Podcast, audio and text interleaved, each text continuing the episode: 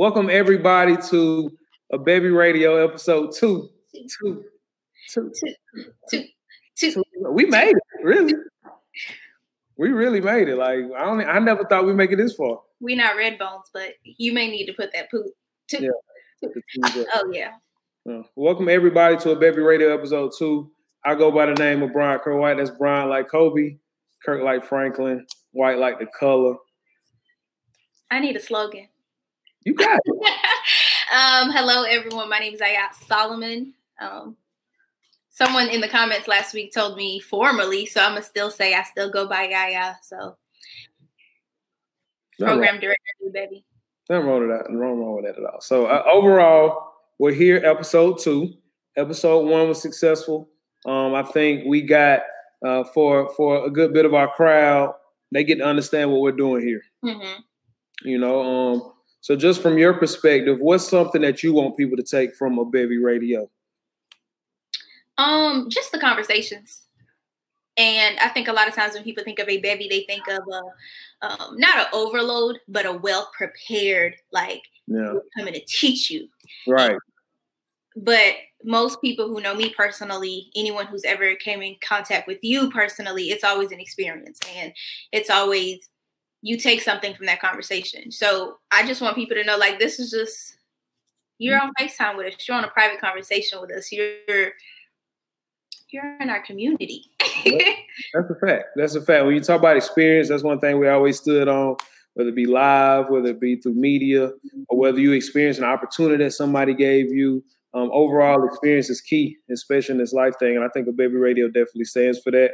Um, for me in general, I'm glad, you know, we can connect, a Baby Radio being what we call a a live, uh, interactive talk show. You know, make sure you jump in the chat, introduce yourself, uh, let us know how you feel. Uh, insert yourself into the conversation at any time, and we want to know what you what you feel like. You know, we're not perfect. Um, we got to the point where we are because we had the time to sit down and, you know, think about the experiences that we've been through. So imagine the idea of multiple experiences, a conglomerate of experiences, a, a village of experiences coming together through a Baby Radio so that we all can grow together. I think that's what we can do here. It's definitely an experience. Mm-hmm. And I I don't want to overuse that word, but it is. It's not uh, it's not linear. It's very fluid, um, such as everything in life. Absolutely. Like right now, this whole yeah. pandemic we in is definitely not linear. Um, not at all.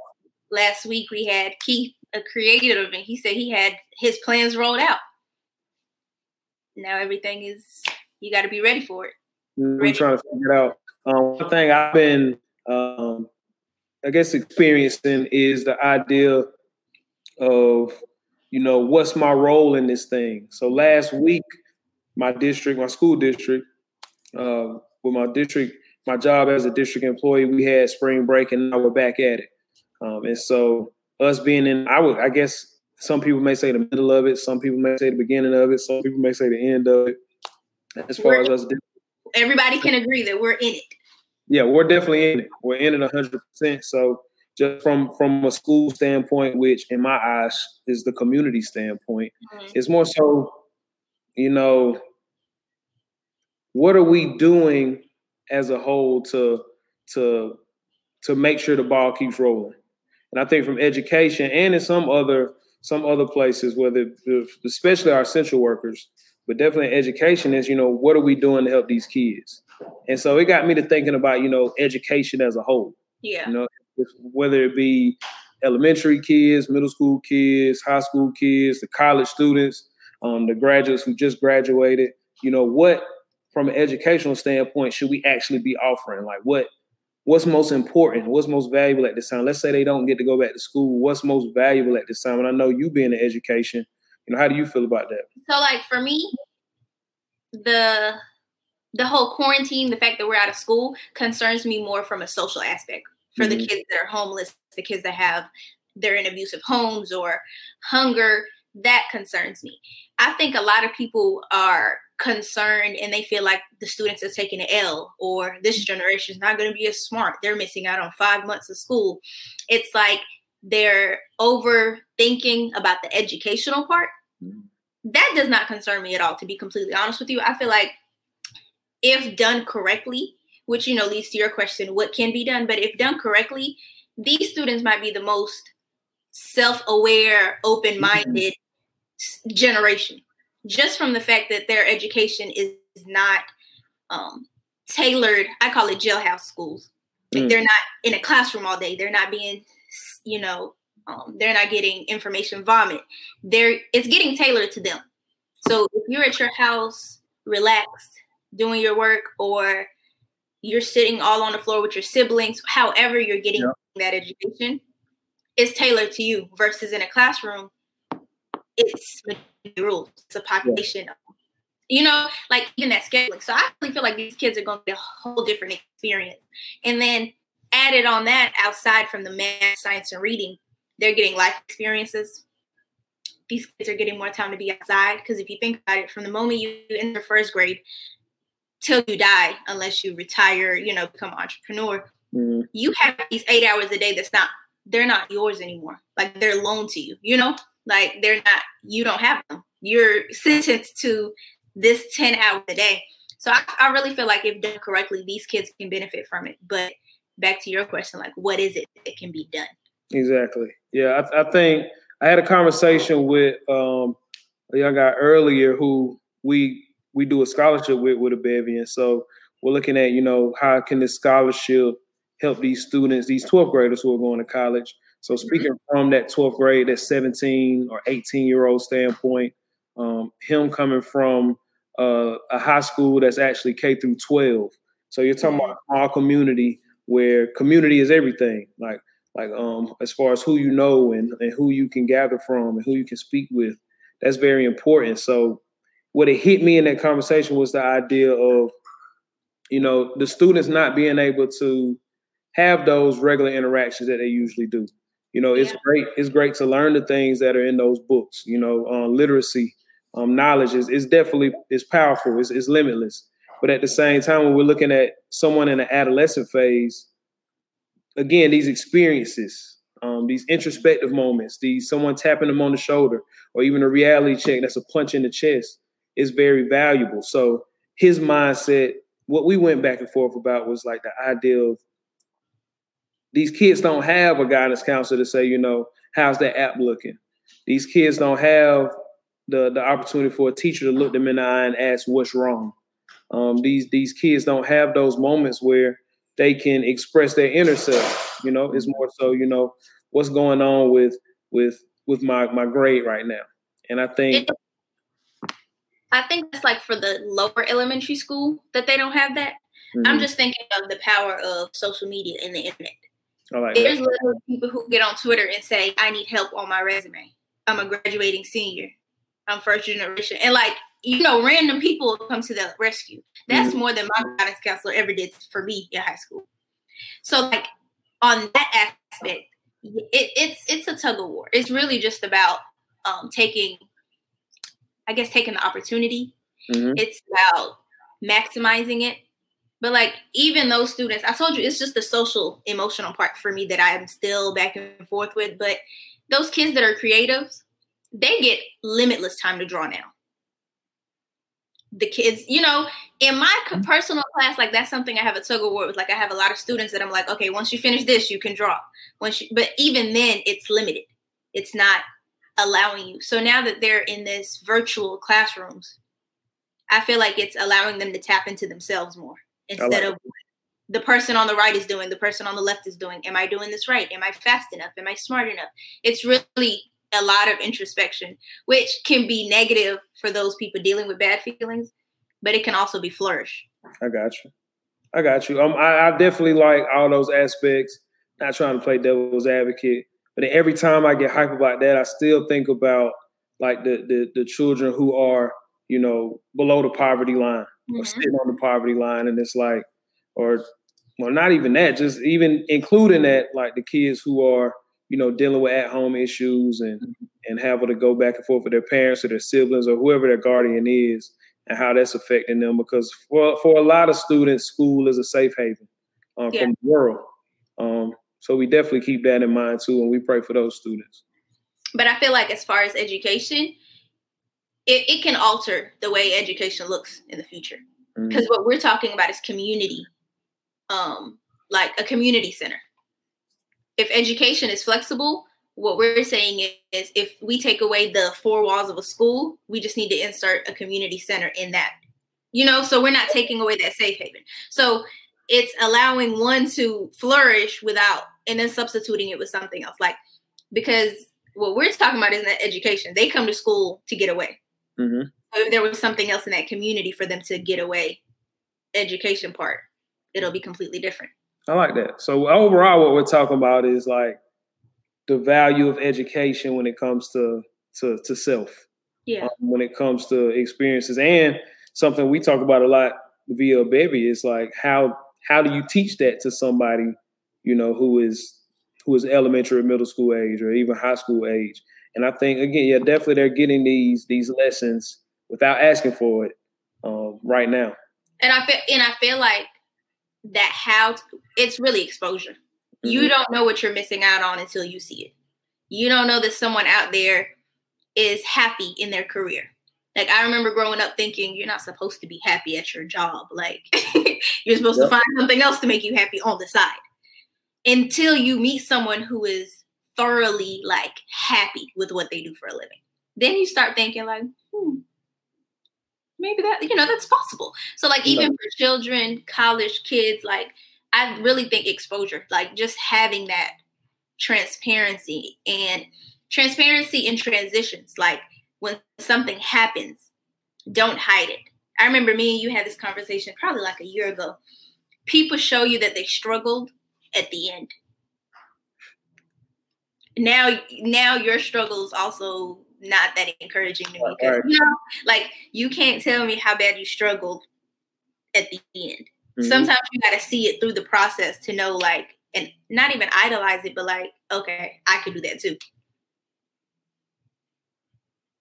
That's a, that's a very important thing. Um, and I just, I just keep going back to it, Baby, because as far as what we're looking at, whether you look at uh, the Stage Association where we can have young adults our age or even younger than us come in and, and exclaim and be proud of the not just the ups that they've achieved, but especially um, the downs that they went through, and talking about those things and saying, you know, this is what happened. And, and sure it has happened to someone, you know, if not yourself. And this is how you can come out of it. And it's possible. Um, again, us growing up, you didn't you didn't really have that. You didn't you didn't see somebody, you know, breaking down the downs. All they did was, you know, celebrate the ups, especially on the season. Like with pandemic, it's it's not it's not great. But the United States hasn't had a war here since the Civil War. So suffering and like the economy, I really think this is a learning point for a lot of people. And like once we come out of this, especially younger people, they're gonna know how. Um, I guess. I don't even know the word for it, but like how resilient they can be. Like you literally overcame this, you know, like we learn about all this stuff in the history books that was terrible and traumatic. I really think for the past, I've been in the United States twenty years. Um, tragedy has occurred, but the only thing that has influenced or like changed our day to day is gas prices. Literally. Yeah. When we think of any war that happened, anything that happened, all we reflect back on, yeah, gas so high, I can't leave my house, or, you know, like, but for something to come and literally shake up our entire existence. Mm-hmm. I don't know how we're going to get through it, but once we get through this, it's going to be one of those things like, yeah. Okay, we can do this. Like, we got this, you know? But it's America, like... America's not used to it, um, the way... I say it a lot. I, I don't really have like any fact based off it, but I, America in my head isn't isn't used to the idea of, you know, okay, there isn't something greater for me. There isn't something mapped out for me. There isn't a time where I can where okay, I'm supposed to stop. I'm supposed to just give myself. I'm supposed to just be open. Um, and and I think this moment for a lot of people is right there for them to connect with it. But watching T V, talking talking to associates, a lot of them, they just want to keep moving. They just want to, you know, it's kind of like you're avoiding the the ideals that are given to you from what's happening right now. Like soon as it's almost like denial. Yeah. Yeah, like soon as things slowed down, I was like, okay, this is a moment to connect or reconnect or find what really matters in your life. And I'm definitely noticing a lot, a lot of a lot of people that I know personally, people exactly I don't know, but I'm noticing a lot of people that I know personally that that are taking some time for that to hit. Maybe I'm wrong. Maybe at the end of this, it's just gonna be like a little bump. But I personally believe that this moment is, is very crucial, especially in the introspective journey of not just us, not just South Carolina, not just Georgia, but not just the U S, the whole world. I'm really interested to see once we're over this hump, once we're mm-hmm. through with the virus, whether it's in a year, three, whatever it is, we know it's going to end eventually. How glint, like how impactful is it? Like what kind of impact is it going to leave? Mm-hmm. Because although Americans are in denial right now, we are very short. Um, our attention span is very short. Like deaths happen and we we say, you know, how much better we're going to do. And then that phases, you know, like all yeah. this, we, we overpromise. So this has been huge and it's happened to every single person worldwide. So I'm really interested to see how, how we utilize that in that, um, you know, you see people on Twitter joking, like, ask your, you know, in interviews, how how did you treat your employees during COVID nineteen? But it's like, it's serious. It's not one of those things that we could forget. So I'm really interested to see how we transition to that next phase. Would you think, would you feel like, not just in the transition, but saying like, I want to see what this, what has happened. Do you think there's any malice in that or any, do you, do, for you, like if somebody was like, oh man, that's mean. Like that sounds evil for you to say, look, you, you're supposed to learn something from this. Like, if someone comes to you or or for the people who feel that way, how do you go about that? How do we go about continuing to relay the message of there is something positive in this? It's part of your life. It's life did not pause. You know, your social life might have paused, your employee life. Like, it's still a part of life. You're still aging. So I believe you, we're here for a reason, you know, whether it's you believe in God or not, but it's like you're here for a reason. Any place you are serves a reason and you need to learn from it. And in, like any other experience, yes, it's tragic, but you learn from it. And I think like going back to that, it's the first thing that's ever happened to America, like in a long time. We forget that when we turn on the T V and there's bombing across the world, that it changed their life and they learned something from it. Mm-hmm. To us, it's just, oh, wow, that's crazy, you know?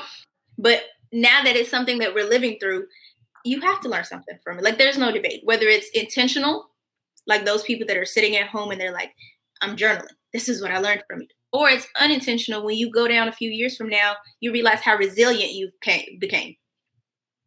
So you're going to learn from it regardless, directly or indirectly.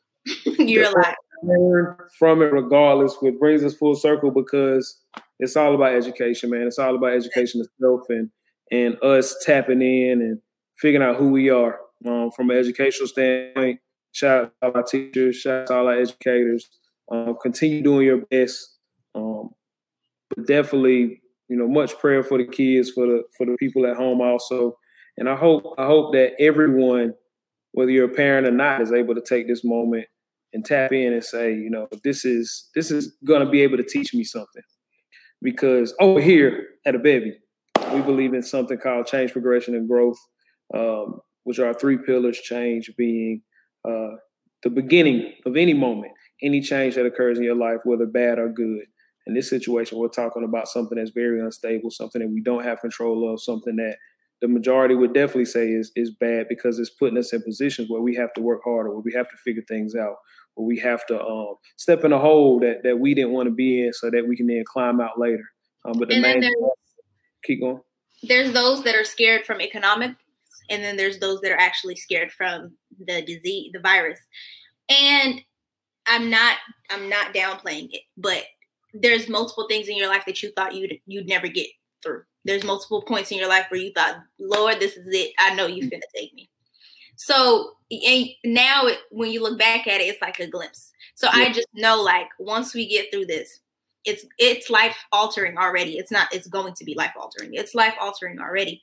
But you learn how to roll with the transitions. Yep. We transition jobs, we transition cities, we transitions like our social circle, our life, everything can change. You just got to be able to roll with it and learn from it. The more, the more you know, the more you know. Speaking, it. speaking of knowing, you know, big shout out to uh, Well Known Studios.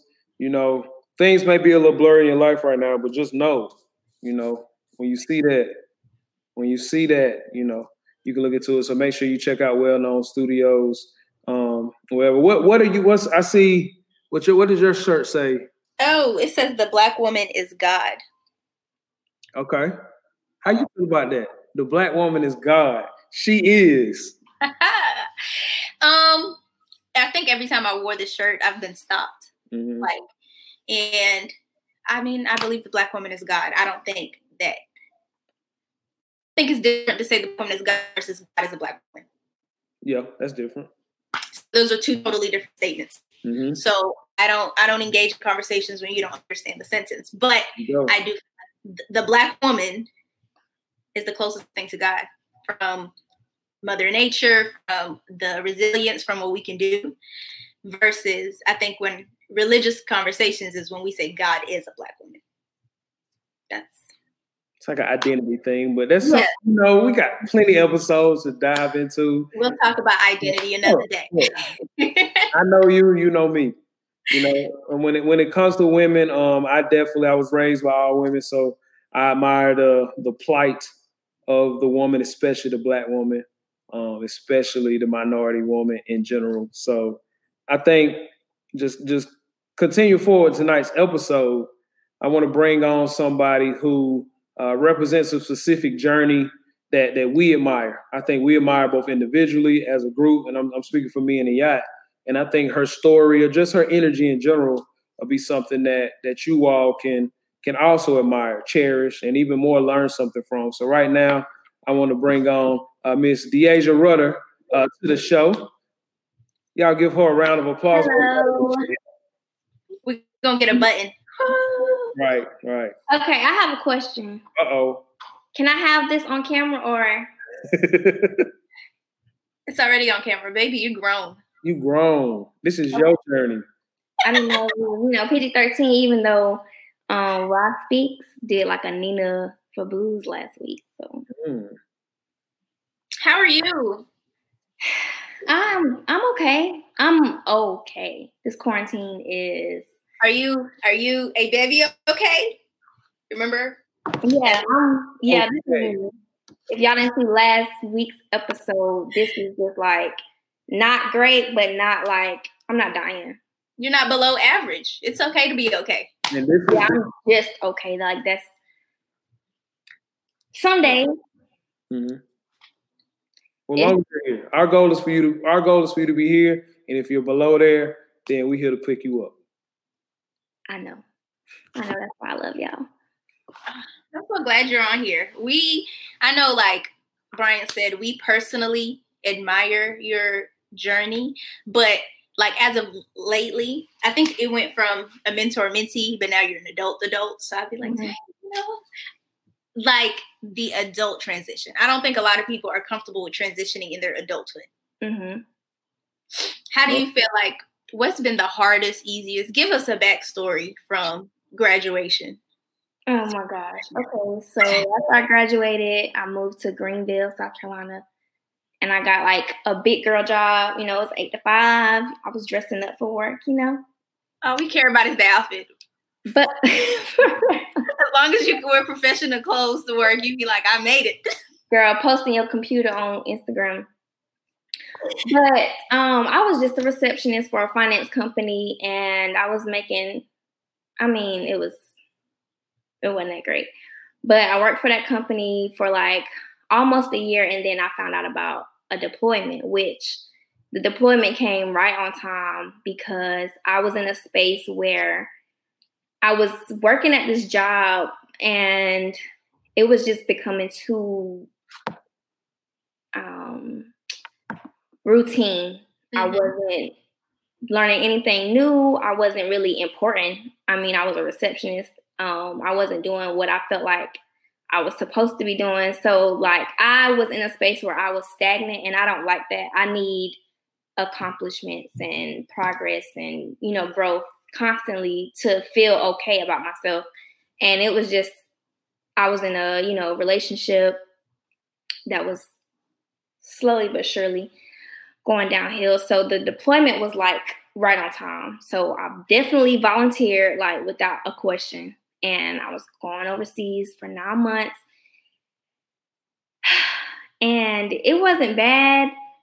I feel like I didn't um, appreciate it while it was here, because it was definitely a wonderful experience. I was just so ready to get back home because I'm a family friends person. So I just really missed my family and my friends. Mm-hmm. And just, I missed two of my best friends' graduation. I missed birthday parties. My family celebrates everything. So I missed birthday parties and Christmas dinner and everything. So it was just kind of hard for me being over there away from family and friends, because that's what makes me happy. So came home, and the job that I was working at gave my position away. And I, they kind of like scrambled up some bull. Can I curse? They like scrambled up for me. B S positions. I just felt disregarded, and it was just like, oh yeah, you won't be working in the same position, because by law they have to bring me back on, but it does not have to be the same position, and the pay has to be either the same or greater. Um, so by law they had to bring me back on as an employee, but they did not have to keep my job. So the job that I was in was sh- slowly but surely guaranteeing me a position in the H R department. Um, mm-hmm. And then they gave that away, changed the position completely, and kind of just like threw some positions at me. Like, we have this open, we have this open. It was How open. was your, huh? How was your emotional state during, how was your emotional state during all that? Cause you're talking about like the on paper resume stuff, mm-hmm. like, oh, went there, came back, checked, added that to my resume. But yeah. as far as going post college, needing those accomplishments mm-hmm. to, I remember when you told me you was deploying, I was like, voluntarily, like, yeah, for what? Like, you want to leave? Like, it was almost a right. Mm-hmm. So what's what was the emotional transitions? Yeah, dive you that please dive deep into that. What I'm gonna do, because I know you feel more comfortable talking to her, so you know I'm a, I'm gonna take my step back. Okay, I know y'all's personal relationship. And I'm gonna sit here and go. I'm gonna go ahead and go cry over here real quick. No, like just run, run it through the emotional, because graduating college is a huge accomplishment, mm-hmm. but that high doesn't last. We know that high does not last. It'll literally last if you graduate in May. It'll last that summer, and then when everybody go back to school, if you don't have a job, you're gonna be like, do I need to re-enroll? Do I need to go to grad school? What do I need? So, like, just emotionally. How did you feel? Did you feel? Right after graduation, I felt accomplished, like you said, for like a couple weeks, because when I got my first job, it had nothing to do with what I had just studied for four years. So I just felt like I was rushing into something. But it worked out, because now, you know, I want to further my career within that type, that field.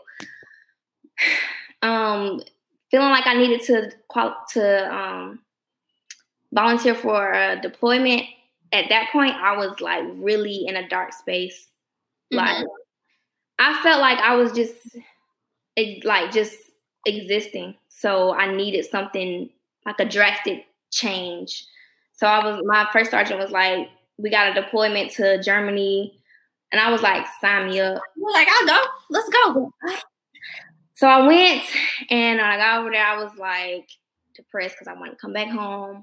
When I got back home, I was happy to be home for like two or three weeks. Um, that, that, was, that was a happy time in my life, because my best friend was getting married. So I was kind of helping her with that. But, but like, knowing you're in a an amazing place now.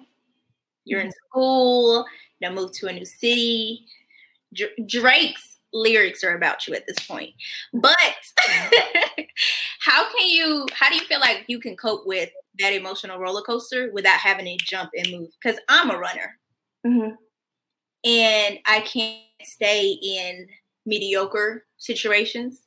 That's relationships, work, regardless of what it is. So to me, I've learned to cope, mm-hmm. but not settle. Like coping. Have, have you been learning coping mechanisms? Like, do you express yourself more? Because I feel like that phase between you knew shit wasn't going well to I'm going to wait till be deployed.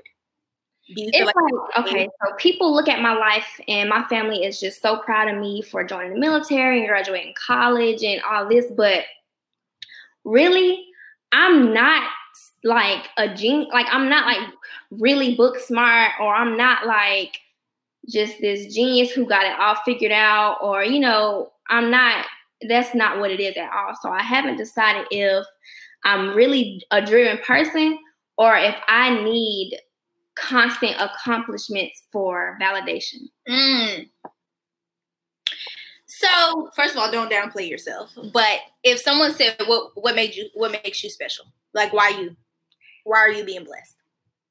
I know one hundred percent that my blessings come from my heart, my heart to other people, like who I am for other people. I recognize that I am a light in other people's life, strangers, friends, family. I care so much about other people. I think that's where my blessings come from. I know that's where my blessings come from. And that's, and honestly, I feel like a lot of people downplay that. They feel like it has to be something tangible, something measurable. Right. But what you put it out into the universe is what you get back. Mm-hmm. And during, like, transitions, during any life changes, like whatever you put out into the world is what you get back. Mm-hmm. And like in Abebe, we talk about um, passion and everything like that. And a lot of people in Abebe are artists, whether it's uh, music or r- literally drawing or anything like that. And I can't say that I have a talent that I'm passionate about, but I am passionate about something. And that something is love and selflessness and people and well-being of other people. That's what I'm passionate about. Servicing others. Mm-hmm. I think, and that's and that, that's something really important I want people to like take in on. Your passion is not always a hobby. Mm-hmm. Your passion is not something that's always measurable. Your passion can be something that you enjoy doing. You figure out what your passion is, and then you go backward. I remember when um, we're going to get Brian back on the screen, but when I first met Brian, I was like, I know I have something to offer, but uh, I don't know what it is. Like, you know, it's, I'm compassionate. How do you turn compassion into a career? How do you, how do you turn compassion into um, what I do is sentence? Mm-hmm. And um, like, it took Abebe for me to come to the realization that what you have to, you have something to offer, point blank, period. So it, it doesn't have to be something you could put on your resume. It's like, I know I'm passionate about people, and a lot of a lot of my friends and family know that I'm passionate about special needs, children, and things like that. And so sometimes I feel like, am I really that passionate about it? Because that's not what I'm doing full time. But I do realize I still have to pay bills, you know. But some people don't care about money when it comes to following their passion and going, you know, head first for what they love and what they believe in. So sometimes I'm hard on myself for not really pursuing um, behavioral therapy for special needs children or something like I really want to open a girls' home. So sometimes I really think like I know I can have a corporate job and make good money doing that, but am I selling myself short for not doing what I really love? Like, I don't love. How do you, how do you feel about um, how the universe, the population, society views passion? Um, I have my perspective that an architect can say his passion is to help others, and he mm-hmm. helps others by bringing their vision to life and creating their dream home. Mm-hmm. That's still his passion, is to help others, you know? Mm-hmm. Um, right. how, Brian, how do you feel like passion is limited in society? Or how, how can we get it out that box of what you're passionate about is mo- you can monetize, or what you're passionate about is a gift? Like, mm-hmm. I really think passion's in a box, so. yeah, um, I think I think that's definitely an age-old question. And I think at times we we tend to limit ourselves because of how, you know, what's outside of, you know, ourselves, outside of this box. I, I, I don't want to name drop, but I met a guy named Pharrell Williams once, And I asked him, I said, you know, how did you get outside of the box? Mm-hmm. And his response was, he said, he said it real cool now, like, imagine how you see Pharrell. Like, he, I said, how do you get outside of the box? He said, there is no box. And so in that moment, it was like, okay, we have to we'll go backwards and look at the clouds that we've created within our lives, uh, which would be the structures, which would be the, the things that we are, have created around us to limit ourselves and say, okay, this is what I have to do, or this is what I should be. So at that point, when you're able to tap into a passion, you can then go about it a different way. Um, one thing you guys have been talking about is um, DeAsia, you finding something that you that you can continue doing. You can you can find love in. You can find, you know, continuous energy in. When I when I think about passion, I think I think the question you asked, like, how are we transitioning that into like something we can utilize in this world? No, um, I think that's the problem. I think mm-hmm. we constantly, before someone is loud with what their passion is, before they say it out loud to themselves or others, they're trying to figure out how they can give it to the world, how they can make money off of it, how can mm-hmm. how can it benefit immediately, you know? And I think that's the box. When someone says, what are you passionate about? And you're like, oh, I'm passionate about music. So yeah. I'm, a, you know, so it's like for those that struggle with the intangible passion. Yeah. It's a hard box. That's a word. That is a word.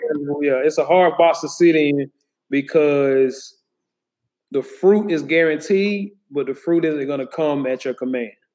Mm. All right. So when it comes to, to faith in general, Um, whoever's watching this, when you look in the mirror and say you have faith, you have to believe that.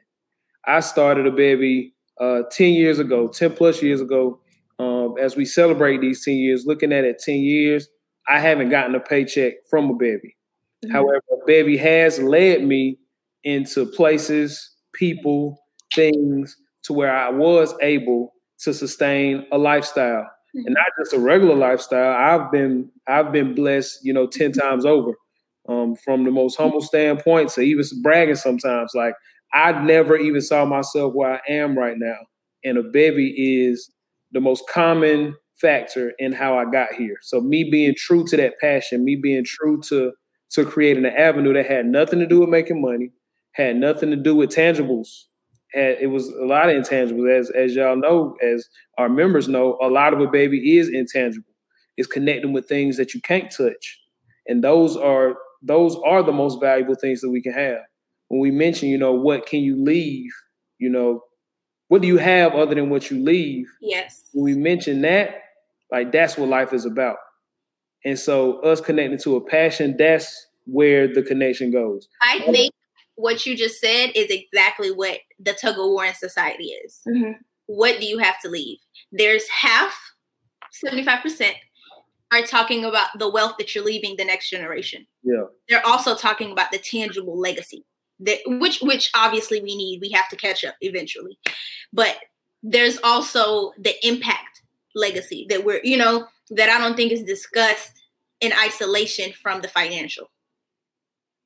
At all. But, That that's honestly, I feel like, is the big part that people need to realize. You can work on both at the same time, and you can also leave a, um, in, a intangible or impact legacy without it being you funded a school, mm. you, you opened a church, you opened a shelter. Mm. So like just honing in on what that is, that might be that's probably the biggest Abebe lesson. Like that yeah. might be the biggest Abebe lesson. Yeah, I think we take it as our job to just to just have representations of the hope for that.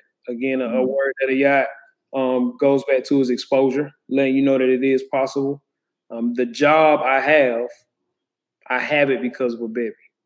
While at the same time, I have a job in Abebe that, you know, it all aligns the same way. So in that, I have a lane where I don't know. I feel like I'm a representation of that. While at the same time, you still have those ups and downs. It's always a continuous journey. So don't ever think it's going to get to a point where it's, you know, it's beauty and, and comfort and uh, uh, um, a oasis of, of happiness. But what the goal is, is to go up. It's to be better. It's to feel better. and while at the same time make the people around you, the things around you in this world, be a better place than when, when than when it once was. And so to be in a position where you aren't doing that, that's what we stand against. And I think to be in a position where you're thinking about outside factors. I remember um, when I was president of Abebe at U S C, um, I think our very first forum, first of all, Bryant was on us, okay? But we didn't have that many attendees. And I remember that was our, my first time being like, oh, we could just reschedule it. Brian was like, reschedule it? I don't care if it's one person in that room or three, three hundred. The, you know, the energy, the enthusiasm, the message, it still needs to be said, like point blank, period. So I feel like when it comes to your passion, if it's something that you feel like, well, a lot of people are not going to do this with me, or a lot of not, a lot of people are not going to feed into it, then it's not really something that you may want to do, you know? You, it has to be something, whether you do it in private, whether you scream loudly, like Bryant's passion in Abebe is ten years old. Other people have passions that are, they're not secrets, but they're things that they do that make them happy. Mm-hmm. But it's not always a monetized hobby. It's not always going to turn into a job. It may turn into an opportunity for somebody else, but it may not be your job. But yeah. Definitely. DeAsia, DeAsia, don't downplay the intangible passions, okay? That was, that's definitely a problem. Or not a problem, but that was definitely a challenge for me because I, my passion is intangible. I can't measure it. I can't tell you how, I can't tell you how good I am at it. You know what I'm saying? So. But you got to own it. I'm growing into that right now. You just got to own it. Continue to own it. We'll, we're definitely going to continue to keep track with you. Um, main, the first thing that we try to push, again, going back to change, progression, and growth, as you continue to go through these changes in life, continue to go, you know, progress forward and grow from it. And I think that's something that's definitely instilled in you. So we have no doubt that you're going to continue to be a shining beacon, a shining light of hope, exposure, and definitely passion uh, yeah. for everyone. And that's going to be The, the biggest impact, a bigger impact than you can even imagine. So uh, never doubt that you can stress, you can whatever, you can whatever you feel, that's your emotions. But just know, have faith. When you go to the back of that room, to the base of your tears, know that your impact is going to be felt. And we appreciate you. We feel it. I already feel it. Like from first encounter, so. That's what I'm most appreciative about Abebe is some of the connections I have made after joining this organization have been kind of surreal for me because there have been times where I would be like really, really down about something. And after not talking to Brian for months, I mean, me, Aya, we have like a regular relationship. But after not talking to Brian for months, I would literally be at a very low space, literally in that moment. And I would get a random text from Brian like, how are you? And it's just, for me, it's just like constant reminders that I'm in Abebe for a reason. Abebe is huge. The bonds and the connections that I have made are real. And when people can feel you and when you have that type of connection with somebody, like, it's worth it. Definitely. We love Sorry. you. Yeah, trying to make me cry for you. Get out of here. You're right. We love you, DeAsia. Thank you for having us. We're definitely going to have you back. Uh, my phone is on. Y'all's phone is on. You already know that. The future is ours. Shout out to the Baby Stage Association in the city that you're in. We're going to put Probably you on the North Carolina, a baby stage. There you go. Put it out. There you go. We are coming. Okay. And again, again, for Baby Stage Association Charlotte, we'll be able to continue to expose the world, our youth, and people who, who doubt in general, that all of us have uh, not just a passion, but a path to to live that and a purpose to make an impact in this world. So love you, DeAsia. I love y'all. Thank Thanks you for having me. See you in Absolutely. Ooh, that was good. Yeah, DeAsia lit, man. I, I love her transparency and mm-hmm. any, it's just energy. And like she said, that's something I struggled with. Like you can't tell, you can't bottle it up. I can't tell you I'm a good vibe. Like I can't tell you that. You got to feel it. Yeah, the, the main thing is like, I don't know, because when you have the energy, those type of people tend to doubt it. And for some reason, I, I ain't never been around DeAsia and left the conversation feeling less than. I always feel better. So I'm glad I'm glad she was able to make it tonight. Yes, and own it. I love that. Mm-hmm. I hope the people listening knew, like, you you good good vibe is rare. Yeah. And you can own that. Mm-hmm. That's not that's not lightly, not lightly at all. Especially now, we need that. And speaking of of her passion, or in general, everyone, you know, finding that intangible passion. Sometimes we have a passion that is tangible. You know, that that school or uh, the world may teach us, you know, it's a, I think they call it a talent. Like, when you have a talent, you can then be passionate. But if you don't have a talent, and we believe everybody has a talent. Everybody has something they're good at, something they care about. But I want to bring somebody on who I definitely know has a tangible talent that you can feel, that, um, dang, I like that you can really feel, you know. This person has an intangible talent that you can feel. Y'all ain't catching me. This person has an intangible talent that you can P H I L. And I don't know if I'm spelling that right. How you spell feel? That was right? Yeah. P H I L, an intangible talent that you can feel, um, both with his name and the actual things that you can, you know, touch into. So right now we want to bring on to the to the stage Mister Phillip Isaiah himself. How you doing, Phil? What's going on? What's going on? Woo! What's up, y'all? My man, my man. I like where you at, man. It look, it looks great. It looks like my type of vibe. It's fire, right? You well, know, that's the best way to quarantine with um some good people. Who who are you with right now? Um, with my boy Demetrius, with my boy Mo. Y'all can talk to him. Hello, hello. Y'all vibing. How you doing, Demetrius? We, we definitely gonna get into y'all, because I know the power that y'all got too when we talking about passion. So we definitely got. Got a question or two for you. Uh, Phil, right now, uh, we're glad to have you here. Uh, I've been knowing you for a good minute. Y'all has been knowing you for longer. Uh, we have an end point that we want to tap into with this song. Okay. It's a song called Tell Me. What's up? That for all our viewers, we want you to go listen to. Uh, currently, you can follow uh, Phillip Isaiah on on the Instagram. You can click his his... On the Instagram, I G. On the, I G. On the internet. The Instagram. Y'all be on that gram. Click link, click the link in the bio and check out his new single, Tell Me. Um, because that's where we are right now. We yes. we found an avenue, we found a lane, we found. I want to go deeper than that, because you found a way to, to go so deep that you're now pushing it out. Tap into that. But before we talk about the fact that you're pushing it out now, let's talk a little bit about you. Um, tell us who you are, where you from. Like, let's go back to Lil Phil. Lil Phil. Um, my name is Phillip Isaiah. I am from Columbia, South Carolina, eight oh three, born and raised. Yes, sir. I was gonna. Um, I remember the transition into owning your name. I get into Brian a lot because, you know, I'm not a name person, but like, I remember the transition when he started going by Phillip Isaiah. I was like, okay. Okay. Who you are, you know? I'm not Phillip Banks anymore. No. Y'all remember that, man? Ownership. It's like ownership. And you know, you was like, you know, I know I got something special. I'm gonna do something with it. And what, what's wild about that is um that was actually gonna be the name I used as what I performed under, but um I guess it just came to me as like, this is the name that, you know, my mother gave to me. And um, shit, my name was actually supposed to be Isaiah Phillip. I mean, how weird does that sound? So um, Phillip Isaiah just worked, man. It just sounds like it's supposed to be a, a singer's name, and that's that's what I am. So it works. So, yeah, it's like the day you decided. That was it. You are a singer.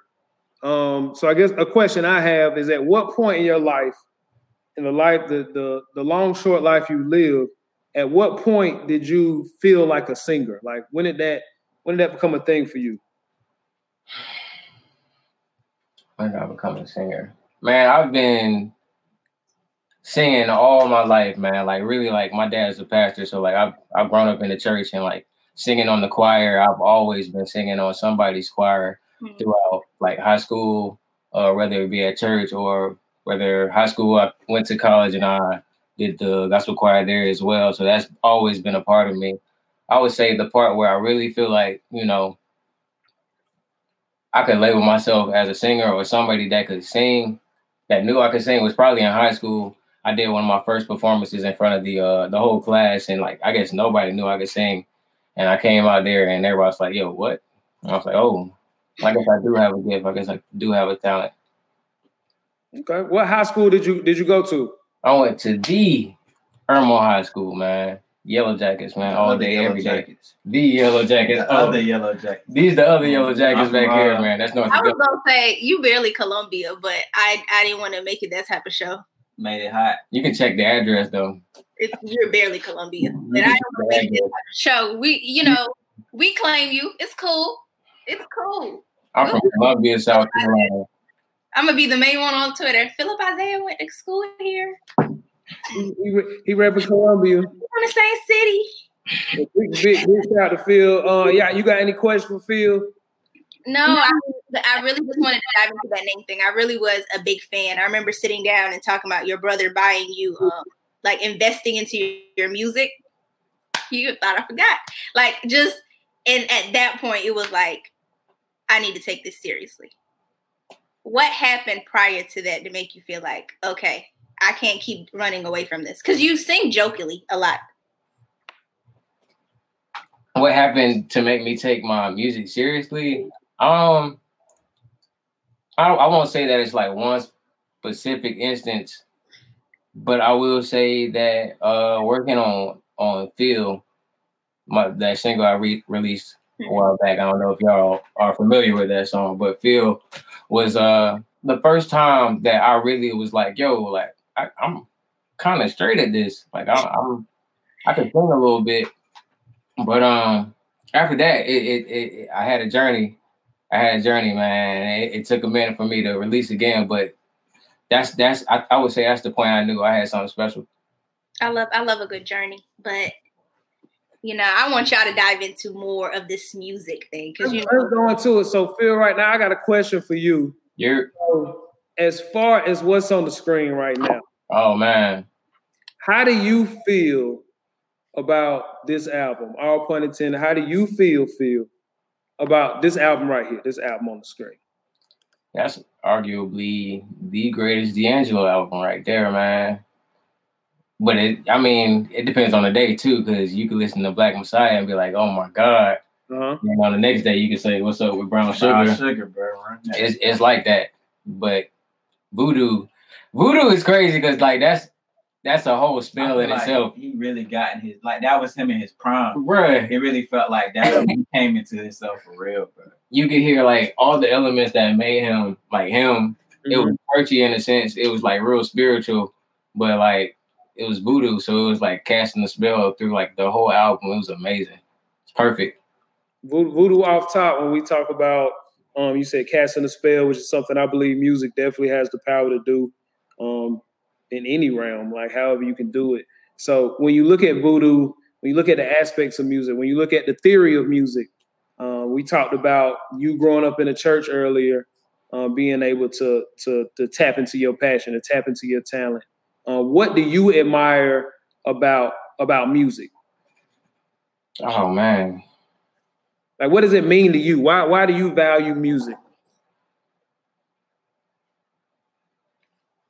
That's a deep question, dog. Why do I value music, man? That's that's just, it's really my release, man. It's really my release. I go through a lot daily. And I mean, a lot of people don't know. A lot of people do know. I mean, some people do know, uh, you know, the things that I go through, the things that I face, the challenges that I go through. And um, you can take away a lot from me, but you can't take away my song. So I think music is the thing for me. It's my everything. Like you can take you can take whatever from me, and you ain't gonna take my voice. I'm always have that. Amen. So that's that's that's my thing. That's my key. It it is the voice. It is what I call the uh, the universal language. That is what that is what music is, and we'll be, continue to be able to speak and and and and tap into each other from that. But speaking of your voice, right now we want to. I would say a snippet, but I want to get into something, you know, let the world, let our listeners uh, hear something that we hope is being um, played through all type of airwaves you know, this week, next week, next month, throughout the year, and throughout the future. So mm-hmm. right now, if you'd like to introduce uh, the single that you released this week alongside the producer and the engineer who put this masterpiece together. Uh, let us know what we're about to listen to. Uh, we're about to play a song, run, run through uh, Tell Me. Y'all good with that? Yeah, this is, we really just put this together. Like, you know, so it's, it's we're going to see how it goes. Oh, yeah, you're going to turn that up. I'm going to get those speakers up. Just a little bit. How it sound? We good. We good? We good. All right, turn my guitar down. Let's have it on that side. Where am I looking? The mouse. I got a mouse on the side, too, but yeah, that's true. You know, it, it's all good. I'll turn it. I got, I got it. You right there. It's all good. Run it. La, la, la.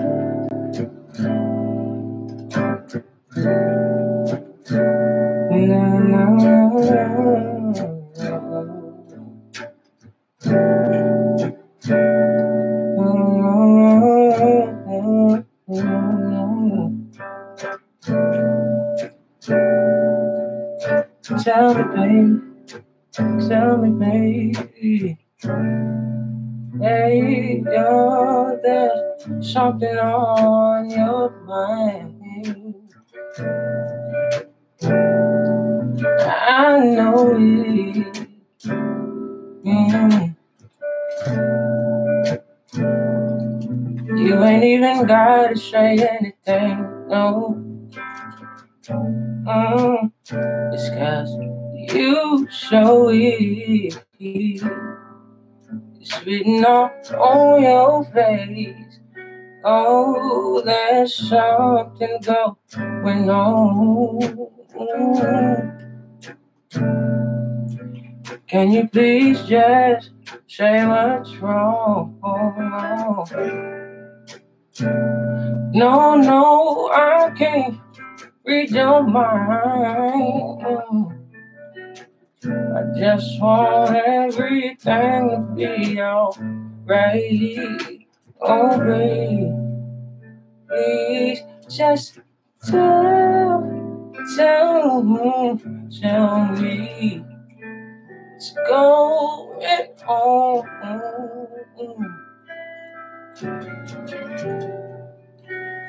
Don't you tell me. Tell me that nothing's wrong. Oh, no, no, no, no, no. 'Cause I know it's something, and you know it's something, and you know I'm not budging till we have a discussion. Let's work this thing out. We'll find out what it's about. I can't stand seeing you hurt, 'cause I know what you deserve. You can tell me anything. I'll be your diary, baby. Oh, hey, oh. Yeah, oh, shit. You can tell me anything. Mm-hmm. I'll be your diary.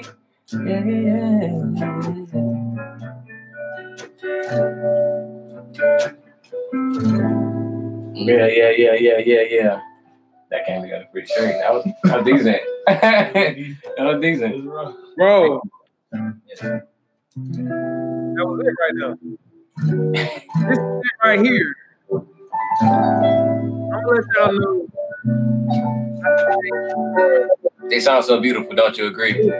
We we can go all night with this. Don't you agree? Y'all don't want to do that. Don't y'all don't want to do that. Hey, also, Replay featuring Phillip Isaiah and Reese. How you? That's how you say Poppy Man, Reese. Reese. That's Reese. Reese. Reese. Poppy. Reese. Yeah. Renasia. Renasia. Renasia. Right. You, know, you got to break her name down. Hey, man. Mo just dropped a project, man. Yeah, Retro Mo, man. Featuring uh, the one and only Phillip Isaiah. Executively produced by me and Vonnie right there. Him, engineered bro. by Vonnie right there. Tell him, bro. Hey, talk, hey, tell him, bro. Talk to him, Vonnie. What you got going on, man? It's the big V V, Vonnie. Y'all already coming to you live from the room, from the big room, purple room. It's usually purple up in here, but it's all good today, though. Good. This really the dungeon. This really the dungeon, though, for this real. Where it all go down, man. No, man, we, we cook bro, up I, in here. I got so many artists that come through here, bro. Like, from yeah. South Carolina and North Carolina specifically. And I'll be in Atlanta. And I'll be... I just got back from L A last week. Like, I, I, gotta, I, gotta, I gotta pull up then. Music, music is, is what brought me to everything I am. So I gotta pull up just to sit on the floor behind under the vinyls, bro. Hey, Come bro. through. Yeah. Come through. I promise it's a vibe every time, man. Absolutely. We we appreciate all three of y'all. Um, as far as what you stand for, what you believe in, uh, how much music means to you guys. Um, one thing we were talking about earlier is the intangible aspect of a passion. Y'all are not here specifically chasing money and saying, you know, I got to get some clout or I got to do this. Y'all create from a lane of actually caring about what you're putting together. I um, wanting to create something that's going to mean something, wanting to create something that's going to impact people, and want to create something that's going to last a lifetime. So I think not just Phil, but all three of y'all. And I want to make sure everybody in the chat, dive into the chat. Uh, Phil, drop, drop their names in the chat. Make sure people following them. I will do. So so maybe we can bring y'all on on the episode. You know, we can swap chairs. We can just switch it around. I'm down. And we can, get in, we can get in the Mo joint now because, you know, I peep. Peep. I peep. All so, right, yeah. yeah, I'm with it, man. Definitely want to thank you guys uh, for being on the Baby Radio episode two. Appreciate um, you. I really am honored. Right. Hey, and make sure y'all eating mangoes out there, yo. For real. It's important. Get them vitamins in you now. Remember, if he ain't treating you like treating you right, let that man go. Shout out there every time, man. Out the gate, man. Much love to you guys, man. Yes, sir. All right, we out of here. All right. All right. So on the way out, that was dope, man. I loved it. That was dope. When I when I talk about like performers, just to tell our just to tell our audience, like our goal is to like have an art aspect every show. We didn't know Phil was gonna perform. No, I so thought we, he was gonna talk about it, but you know, if you st- if you stay ready, you ain't gotta get ready. Yeah, we, we was gonna play the songs to let y'all know it's popping, but he he's ready at all times, and and again, that's something that he's very passionate about. And the arts is something we really can use in our lives to stay passionate and to to stay active and stay happy, especially during this time. So right now, we want to get into our final segment. We want to give you guys something to introduce into your lives. So first up. Aya, what do you have for the people this week? I have The Four Agreements. Um, last, it's not last month, April book of the month for Abebe was The Alchemist. And The Four Agreements to me was a great follow-up. It's one of those books that it's not a self-help book. It's a personal freedom book. And as I was talking to Brian about it, it's one of those books that helps you tap into yourself a little bit better. It's not even about, it's about you. In storytelling format. It's not like good morning and inhale. So if you haven't already read it, I definitely suggest copying. The Four Agreements. That's something I read. She actually put me on that. It changed your mindset in general as far as how you look at life. On um, something I, I want to put into you guys' lives, um, just having looked back at the passing of Nipsey Hussle, uh, Kobe Bryant passing earlier this year. Another death that affected me Um, year before last was the passing of Matt Miller. Um, mm-hmm. Us having Phillip Isaiah on the show today brings me to uh, young gentlemen, young men, looking into music theory, looking into instruments, uh, looking into these sound waves that not just your voice, but in general, um, everything that can be put together. And so I want to, I'm going to stay on the music tip this time again. I don't know if you can see it. Let me get my get my light right. This right here is an album. I don't know if you let me try to block my light. Let me see. There you go. I like that right there.